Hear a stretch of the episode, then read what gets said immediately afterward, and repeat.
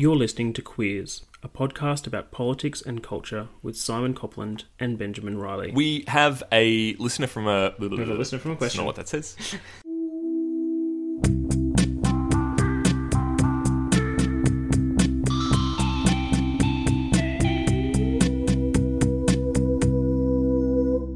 It's the 31st of October 2017. I'm Benjamin Riley. And I'm Simon Copland. Welcome to Queers. Each episode, we talk our way through questions on a theme, and this week, we're talking about queer theory. But before we do that, we just wanted to note that we said in an episode a couple of weeks ago when we spoke about the plebiscite on marriage equality that we would come back to that at some point to sort of wrap up the campaign.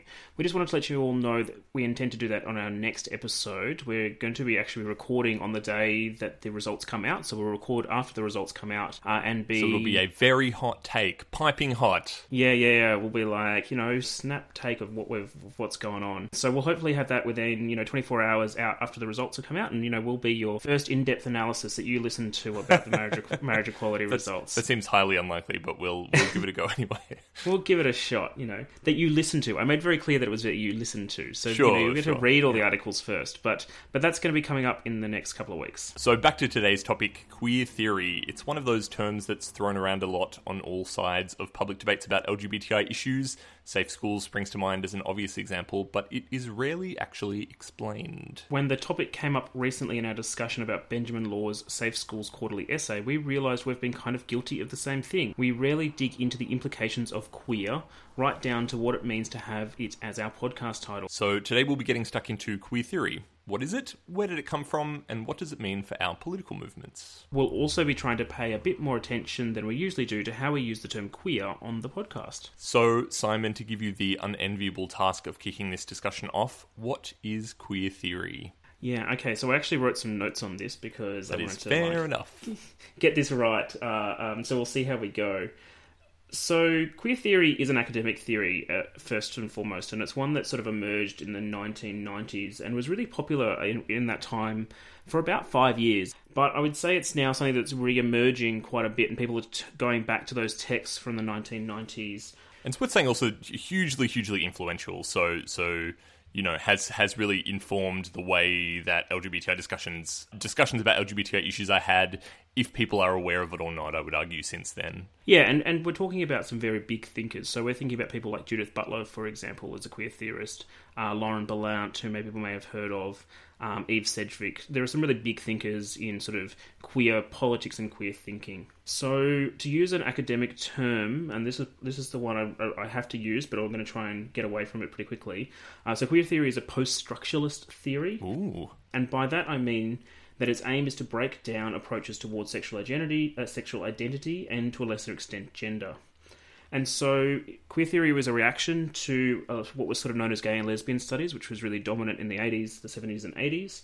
Uh, and gay and lesbian studies focused inquiries into sort of quote unquote natural and unnatural behaviour with respect to homosexuality or sexual behaviour in general. Gay and lesbian studies treated things like the idea of homosexual or heterosexual as sort of stable sexual identifiers, that they were just these things that were there, they were stable as structures, uh, and that the, the idea was that we had to investigate, you know, how they how they occurred. And in turn, gay and lesbian studies led to a lot of gay politics that aim for assimilation within these structures. So if you have these ideas that are stable, then uh, or they sort of exist, they just exist as they are, then the idea is to try and make them equal effectively, so that heterosexual as is as equal as homosexual. What queer theory tried to do was just to break down these structures overall. Um, and so the idea, and there was a couple of parts of that. First, they challenged the idea of heteronormativity, and so you see the term heteronormativity appearing quite strongly uh, through queer theory. And the idea of heteronormativity, I think maybe just worth explaining that as well, because I don't want to have some assumed knowledge here. Heteronormativity is the idea that people fall into sort of distinct gender and sexual roles. You know, you're heterosexual or you're homosexual. Uh, also, you fit, or you're male or you're female, you're man and woman, and that these roles are dominated by heterosexuality. And so we live in a society that's dominated by heterosexuality. sure. It's kind of like the idea that the default assumption is that you're straight. Yeah, exactly. And a lot of gay and lesbian studies sort of agreed with that default assumption. And what it was trying to do was just to make that people who were homosexual were sort of elevated to be equal at the same at the same level as heterosexuals. And we see a lot of that in sort of essentialist understandings of queerness, which says, you know, there's a, you know, you're born straight or you're born gay, and those who are born gay are always in the minority because, you know, it's only a minority of people who are born gay. So there is that distinction, and, and that, that d- distinction is pretty clear. What queer theory was trying to do is trying to break down the dominance, dominance of this worldview and trying to break down heteronormative structures, sort of question this idea that there that these that these structures of heterosexual and homosexual or uh, existed in such a clearly defined way. In, in turn, what it also did is then sort of challenges the stability of gender and sexual identity, identities. And so, uh, different to, to, identity politics, which sort of treats identities as very sort of set. You are gay, you are lesbian, you're bisexual, or whatever. Uh, queer theory sort of challenged this concept and treated them treated you know your sexual and gender identities as fluid, socially constructed, and that's really important. So it's they're, they're not inherently connected to your biology necessarily, but there's, there's these socially constructed ideas. Um, and then, of course, they're changeable or challengeable. That's my sort of broad summary, uh, but there's a lot to unpack there very clearly. Sure. I. Uh, that's not what my understanding of queer theory okay. is. What's your understanding of queer theory then? Yeah, I mean, my understanding of queer theory is that I think like a lot of what you're describing is like liberationist politics. So a lot of what you're talking about about the idea that like gender and sexuality is socially constructed came way before queer theory. Like that was mm. these were kind of things that were really big part of the of gay liberation and and women's liberation in the 60s and 70s. I think the the what was new about queer theory in the 90s like a, again kind of a lot of what you described to me is like the the leap from those sorts of essentialist understandings to liberationist politics in the in the 60s and 70s the leap then into queer theory was like a sort of more radical deconstructionist position where it's like questioning the idea that any identity of any kind is stable at all. So kind of going not just that not just that homosexuality for example is like socially constructed it's that heterosexuality is socially constructed and that like our experience of our bodies is socially constructed that like our you know relationship to the idea of sex and gender at all is socially constructed and it's not so much about a focus on i mean what's interesting about queer theory is that it, it's not even like it's about sort of you know quote unquote queerness rather than necessarily about non-normative to I don't know, use an imperfect term, non normative sexual or gender identities. It's about every sexual and gender identity and kind of talking about saying that kind of nothing is inherent, you know, and that's you know blurs the lines between the, the biological and, and the cultural. Yeah, I don't I don't think we disagree. I think that's what I was trying to explain. Maybe obviously I didn't explain it as well oh, sure. as I could have. Oh no, I suppose it's just what I heard. The way I heard you describing it almost made it sound like those a lot of those things were what queer theory was bringing, whereas as far as I understand it, they they were there already. Like that, they they weren't queer theory didn't introduce a lot of the things that you described. Okay, yeah, yeah, no, I can totally see that. Um, so yeah, no, I, that's fine. I can I can see what you're saying. I think you're right in that it sort of adds in the element of the uh, that, that it sort of takes down to the deconstructing of everything, and that's where it becomes a very post-structuralist kind of approach, and that's what post structuralism is kind of about about deconstructing everything. And queer theory takes that to the next level. So you're right in that it's not just about deconstructing. And what I was trying to get at is sort of that it's about deconstructing not just homosexual ideas, and the, uh, but also the ideas of heterosexuality and the experience of a heterosexual identity, and looking at how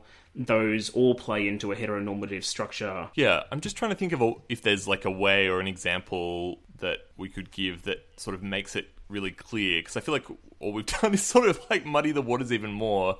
So, like, second wave feminism would usually argue that there are these like biological categories that are man and woman, and that gender is a, a like a, a power structure, like a hierarchical power structure that is imposed onto those biological categories that is male and female, and that those things correlate for historical reasons and power reasons, but they're not natural. Like there's not a kind of natural correlation between female and the like the, the biological category of category of female and the the social or cult- cultural category of woman. What queer theory would say to sort of destabilize that is that there is like even the idea well, I mean, a couple of things. I guess first of all, that the idea of like woman is not a stable category. That there are that that exists for lots of different people in different ways and in different contexts, and that we perform. So, so a really big part of queer theory is this idea of like identity as performance. You know that that we take on different aspects of different kinds of, of structures, of discourses, of ideas, identities that we display in different contexts and in different situations, depending on a whole range of factors, our backgrounds, the who we're with, all, all sorts of things, and that those things all kind of come together to construct a, a, a constantly changing, constantly performed again self that is different moment to moment. It would also kind of further deconstruct that idea of a difference between biological sex and, and cultural gender by saying that even the idea of biological sex is constructed. So like an obvious kind of counterexample to that to the idea that biological sex is like looks like a particular thing are intersex bodies which you know sort of exist outside often exist outside of a binary and are often quite violently forced through the like me- through medical procedures and things like that into one category or another. So that's a, a way that, like, again, that's a kind of really like blunt example, but that's an example of how sex itself and bodies themselves are, mm. are culturally and socially constructed as well. So yeah, I guess I guess that's kind of how I would. That's how I would summarize the distinct, like the distinction of kind of queer theory from what came before that. Yeah, actually, I think that's a really good distinction, and that helps us out quite a bit. And I was just thinking about a similar sort of way you think about that. You could put that same analysis onto sexuality, and so queer theory is looking to to deconstruct the very ideas, uh, the very sort of the ideas both physically and as an identity of what sexuality is. So to deconstruct those those concepts in a way that looks at uh, you know their sort of set nature in, in in society, I guess, or how they're treated as sort of a set nature in society, and and challenges those. It's tricky because a lot of the a lot of the stuff you're talking about was again like very much a big part of gay liberation. Like the idea that a lot of writing from around that time sort of talks about the idea that in utopia everyone will essentially be like sexually fluid and and be like fucking whoever they want and regardless of gender and and all that stuff will sort of be transcended in in some ways. Yeah so i you know i agree and i'm I, am i am still thinking about how we differentiate those two. I think it was really clear your differentiation between like second wave feminism and queer theory. And I think that that distinction holds up very strongly. I'm thinking about how we do the difference between gay liberation and queer theory because it feels like there's a lot of similarities there. Yeah, well, I mean, I guess queer theory is is a lot less normative, so so it's kind of not really seeking it's seeking to describe more than to prescribe, I suppose. Um, it does it doesn't have intrinsic political goals in the same way that gay liberation does, which I think is a really kind of interesting, uh, yeah.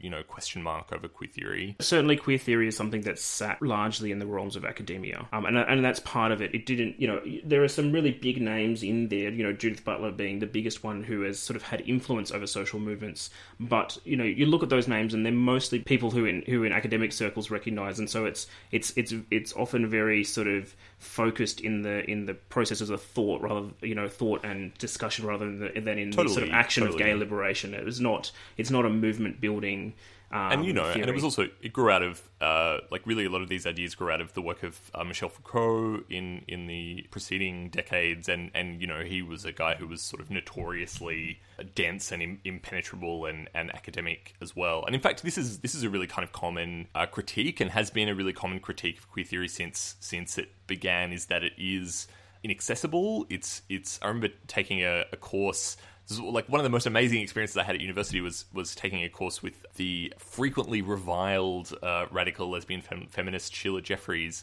uh, reviled, reviled in queer communities at least for, for often for very good reasons. And she, yeah, ba- basically like mocked queer theory during her course by saying that like you know you can't you need a degree essentially to understand it at all whereas the goal of a sort of political theory should be to to be used to be utilized by as many people as possible and um, I think that's a fair I criticism. critique, yeah. I've read some of the the, the people. Uh, I've read lots of people who are in queer theory, uh, who are known as well good queer theorists. So I mentioned Eve Sedgwick and Lauren Berlant earlier. I mean, and these are names that most people wouldn't know. Um, so other people like Lee Edelman and Jack Halberstam are, are, similar, and a lot of their work is very impenetrable. It's very difficult to get through, and that's for me, someone like me, and I'm someone who is currently doing a PhD in some of this stuff, and I find it very difficult to get through. And it's a it's a critique of the sort of post structuralism that that uh, that I think I hold overall. In that post structuralism is not just something that exists in queer theory, but this sort of deconstruction, this idea of deconstructing structures, often ends up being very esoteric and potentially also you could say very disconnected from the real lives of real people and the real social movements that are, that are, that are sort of existing in these areas. That while these ideas are nice, they're very very hard to put into practice or to think of as something that you can you know that that can create social change when things like gender and sexuality are so entrenched within our society and so entrenched within the narratives of our society, the processes that a lot of these academics go through to break them down, it, it becomes impenetrable to the point of how do we, you know, how do you actually do this? I think because you and I sometimes sort of frame identity politics and, and queer theory as as oppositional, which they are in a lot of a lot of ways. Like they they they take almost opposite views on identity, whether explicitly or implicitly. But I think there's almost an implication in that that queer theory is somehow what we should be drawing from more in our politics, and it's kind of hard to know quite what that what that would look like because I think part of the problem with the you know one of the like great things about identity politics and and I would say probably its its best thing is that it, it has a, a real galvanizing power. It has a, a, real ability to sort of build movements of people and, and bring people together for political causes and and has done that really effectively in in lots and lots of instances. Whereas queer theory is this totally like destabilizing thing. Like it's it almost seeks to do the opposite. It seeks to make us uncomfortable. And I think that I absolutely think that that is a you know discomfort is a political goal can be a political goal in and of itself, but it's not a particularly I'm going to accidentally make a pun, not a particularly constructive one, um, a, not a good pun. Uh, yeah, it works. It's a nice little academic pun. So it's and it's like yeah. So it's I think it's a difficult question to answer. I think also because queer theory can be incredibly individualistic. Like, even though it is about locating people within context, within cultural and social and historical contexts, and understanding the ways that those inform how identity is produced and performed by a particular person, it's still, I don't know, in my experience, tends to do so on the level of the individual. Yeah, I actually think that's, I think these are all fair critiques. You open up the question of what might a political movement based in queer theory look like, and it's something that I'm thinking about a lot, but it's something that I have no answer to because I just don't know how it could work. And I think the reason is kind of the re- same reason that you're saying is that it's very hard to galvanize around these very ideas because they're so uncomfortable and because they create so much discomfort comfort, and they're designed to do so. And I think that maybe the potential of should we be drawing on queer theory for political movements is sort of a moot question in many ways because I'm not sure that's the purpose of queer theory, and so I think that it's hard to to do so when queer theorists aren't haven't got that sort of mindset of you know this is what we want to achieve. We want to tr- achieve these sort of our theories to be used as a basis of social movements. What they're trying to do more is to create some of that discomfort and potentially to allow that discomfort to have a role in how we think about identity. But I don't think that that discomfort necessarily transcends into what a social movement could look like. There needs to be other elements there. But I mean, there are plenty of there are plenty of theories that emerge from academic contexts that were then useful. Absolutely. In, I mean, like like Marxism is kind of the like yeah that's true one. but Marx also had very much an orientation to social movements so he spent his entire life working in social movements and some sure, queer sure. some some queer and and he wrote about social movements very actively and some queer theorists do that you know uh, you know Judith Butler is someone who who, who engage in in some social movements and is and is supportive of social movements but most of queer theory I don't think is based as largely in in the work of social movements as someone like Marx was. Sure, no, I mean I, I agree. I mean I, I think it's a well, I guess it's just a different it's just a different kind of theory as you said but i but i don't think i don't think that means it's not potentially useful i almost think it's it's kind of handy as a like like a critical tool rather than necessarily a i don't know like a again a normative political ideal yeah when i think about what it might kind of look like in practice. A lot can happen in three years, like a chatbot may be your new best friend. But what won't change? Needing health insurance. United Healthcare Tri Term Medical Plans, underwritten by Golden Rule Insurance Company, offer flexible, budget friendly coverage that lasts nearly three years in some states. Learn more at uh1.com. If you're looking for plump lips that last, you need to know about Juvederm Lip Fillers. With Juvederm Volbella XC and Juvederm Ultra XC, your lip look, whether it's subtle or bold, can last up to one full year with optimal treatment and no additional maintenance. Find a licensed specialist and see if it's right for you at juvederm.com today. That's J U V E D E R M.com. Add fullness to lips in adults over 21 with Juvederm Volbella XC or Juvederm Ultra XC. Do not use if you have severe allergies or a history of severe allergic reactions, or if you're allergic to lidocaine or the proteins used in Juvederm. Tell your doctor if you have a history of scarring or taking medicines that decrease the body's immune response or that can prolong bleeding. Common side effects include injection site redness, swelling, pain, tenderness, firmness, lumps, bumps, bruising, discoloration, or itching. As with all fillers, there's a rare risk of unintentional injection into a blood vessel, which can cause vision abnormalities, blindness, stroke, temporary scabs, or scarring. For full important safety information, visit juvederm.com. Ryan Reynolds here from Mint Mobile. With the price of just about everything going up during inflation, we thought we'd bring our prices down. So to help us, we brought in a reverse auctioneer, which is apparently a thing. Mint Mobile unlimited premium wireless. Have to get 30, 30, bit to get 30, bit to get 20, 20, 20, bit to get 20, 20, bit to get 15, 15, 15, 15 just 15 bucks a month. So, Give it a try at mintmobile.com slash switch. $45 upfront for three months plus taxes and fees. Promo rate for new customers for limited time. Unlimited more than 40 gigabytes per month. Slows. Full terms at mintmobile.com.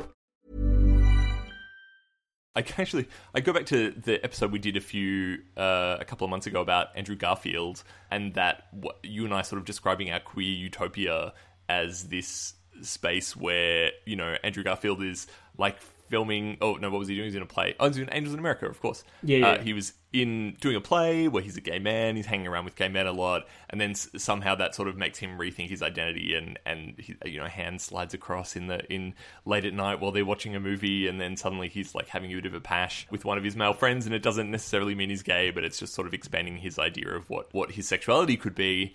I mean, I guess like that to me. I mean, it's sort of a it's a naff example in in a lot of ways, but but that I suppose is approaching where I think it can be useful in that it, it's a way to, for us to kind of critique our own experience and particularly our own experience based around things like sexuality and gender. Yeah, another really good example of that is the uh, straight men who have sex with men example. Sure, Um, yeah, which we also know, talked about on that. We've episode. spoken about it about, about a couple of times, and that is a really good example of where you have people who are engaging in what we would consider, or what many would consider, homosexual acts, but they don't. That doesn't hasn't changed their identify be, their identifier as being straight, and so it's the breaking down of an assumption of what what identities are, and break, breaking down of an essentialized assumption of of identity. And what's interesting about that to me is that a lot of identity politics, which is very very strongly in the you know you should be able to identify however you want sort of react against by against that by saying, well, these straight men, so-called straight men, they would probably call them, are very much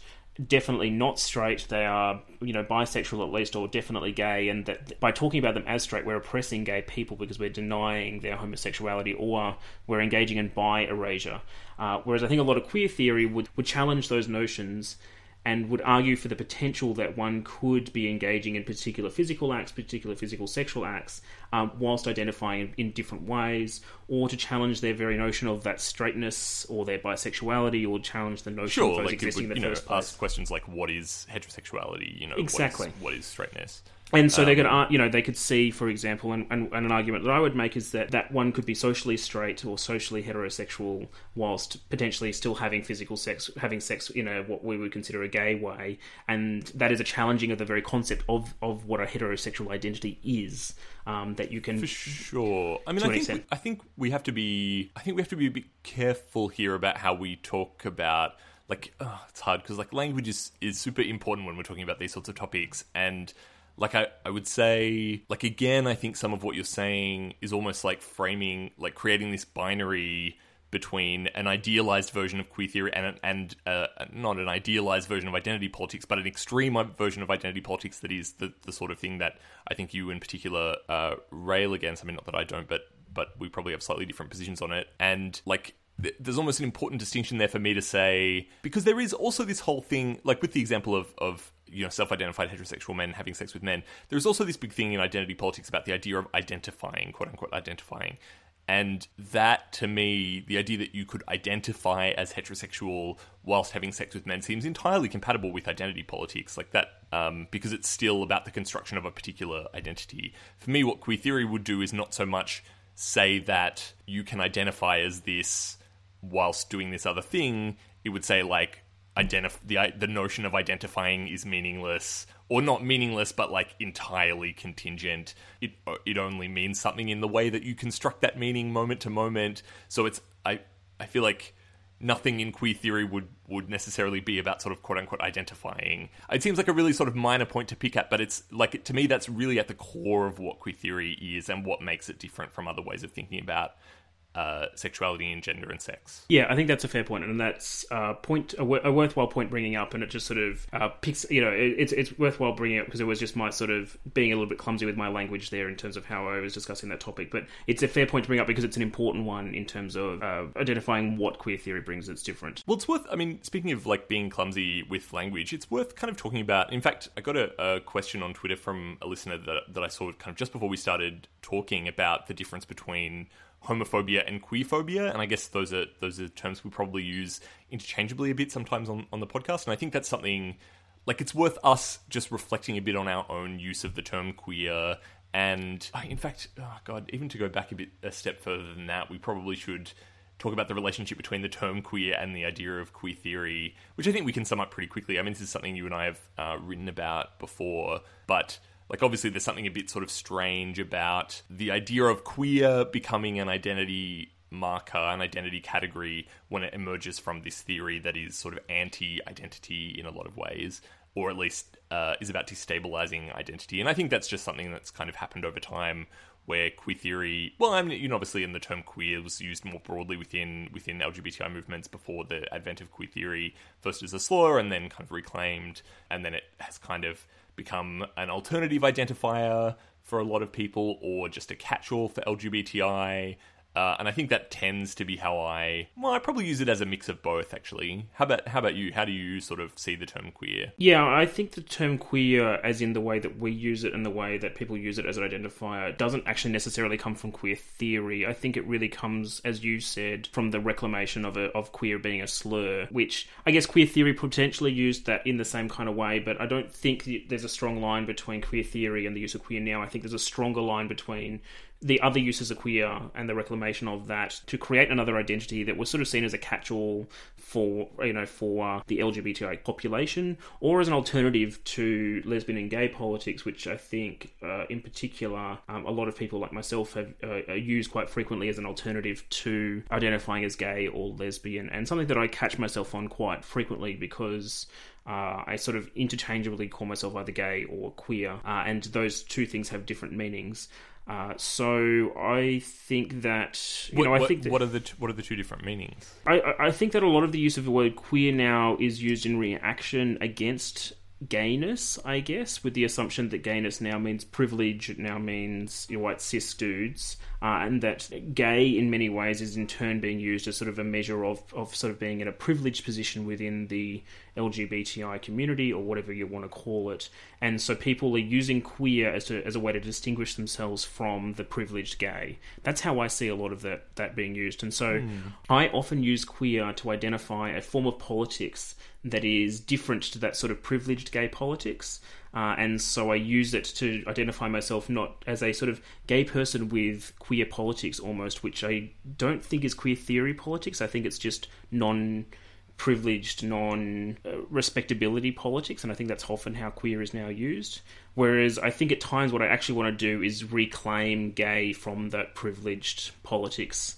Uh, but that's a sort of still in some ways disconnected from queer theory. It's just a use of it's, it's the use of this term in political circles. I guess it's slightly different. Yeah, I don't know. I mean, I I don't really know in terms of kind of etymologically what the what the kind of different relationships are, but I certainly think about when I was at university and you know, like queer as a political identifier was a very very common thing, um, much more so than than kind of since I haven't been in those spaces as much.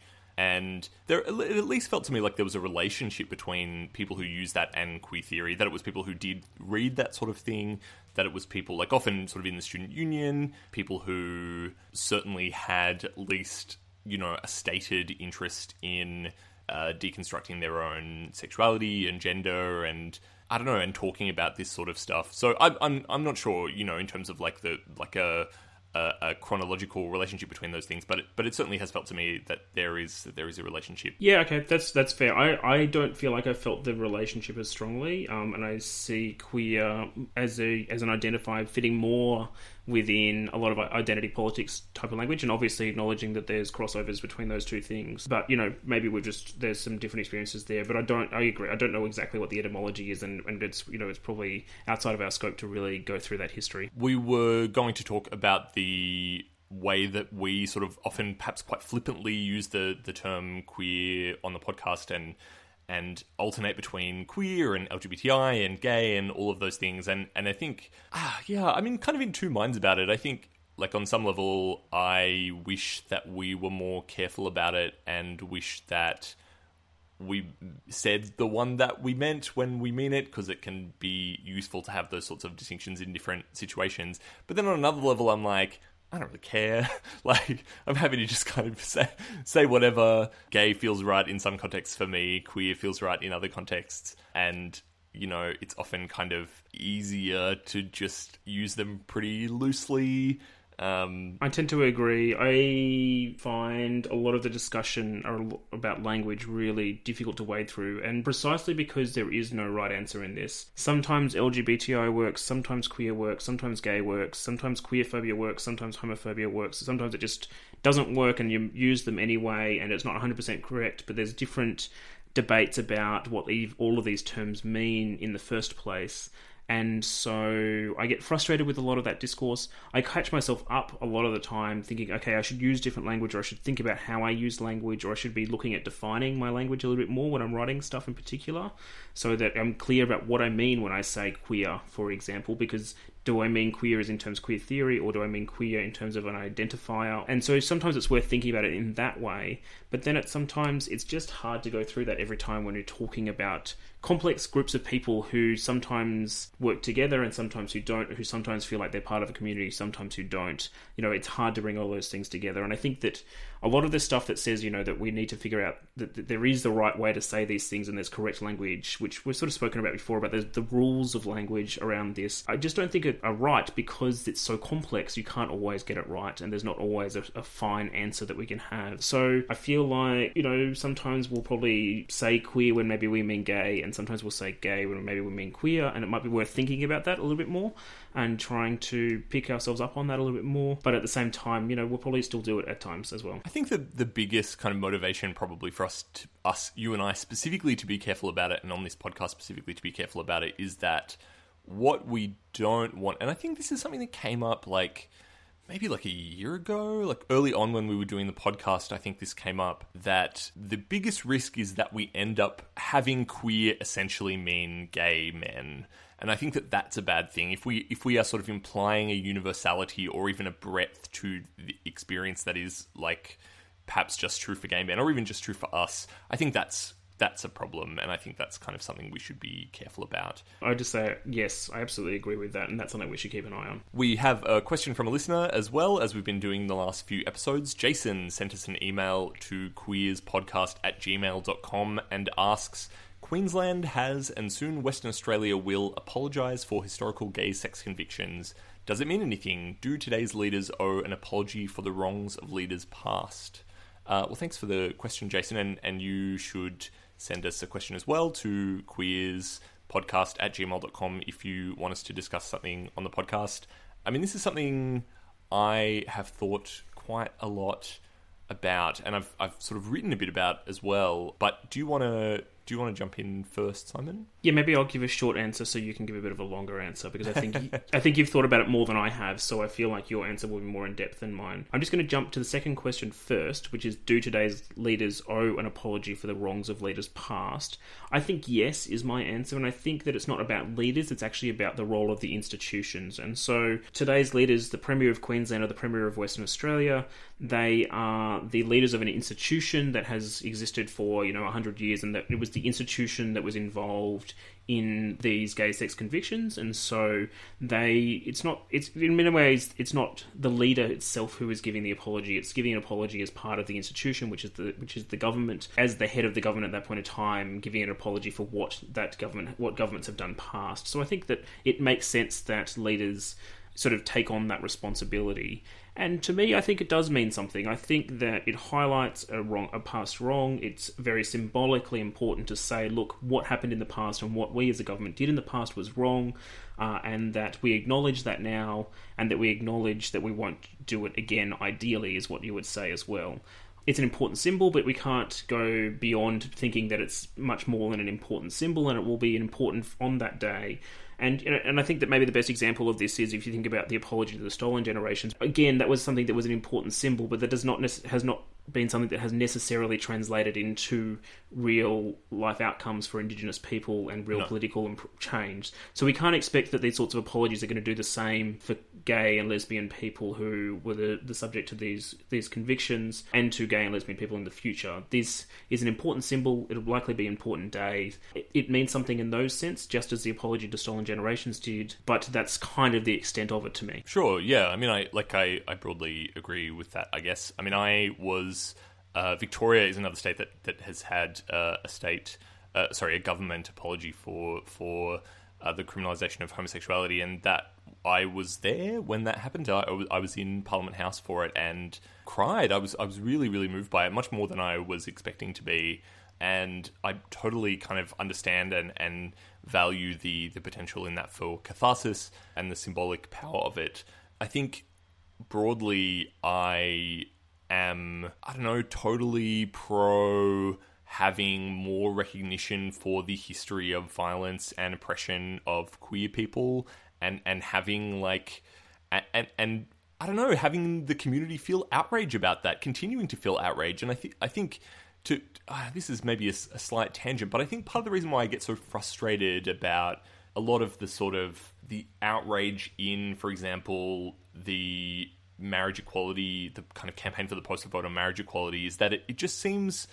It, and maybe this is unfair, but it, it feels to me a bit divorced from this kind of long, his decades long, centuries long history of, of oppression of queer people that has taken all sorts of different forms. And it seems to be kind of about getting angry at this these very specific things that happen in the moment, separate from all that other stuff, without this kind of acknowledgement of how it how it is bigger than that, how it's almost like people are sort of surprised that these things are happening suddenly when it's like this shit's been going on for a really long time and is, is really kind of horrible and these institutions like owe us a great debt.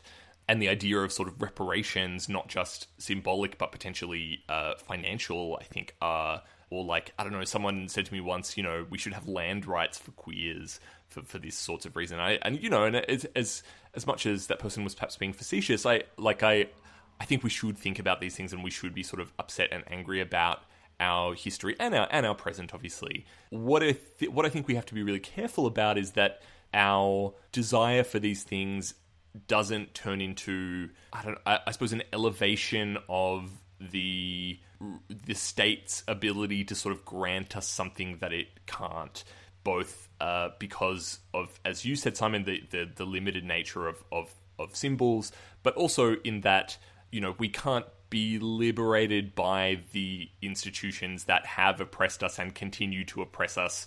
And we should you know kind of go yeah great you know you owe us this apology and you know we're not going to be grateful for it. We deserve it.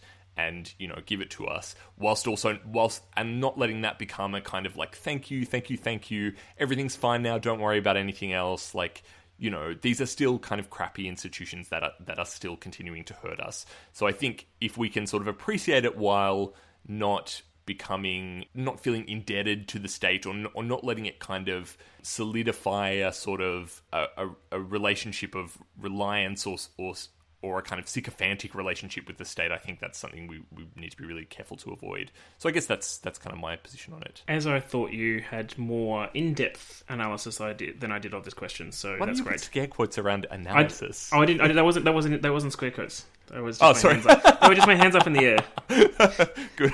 Oh, thank goodness. Uh,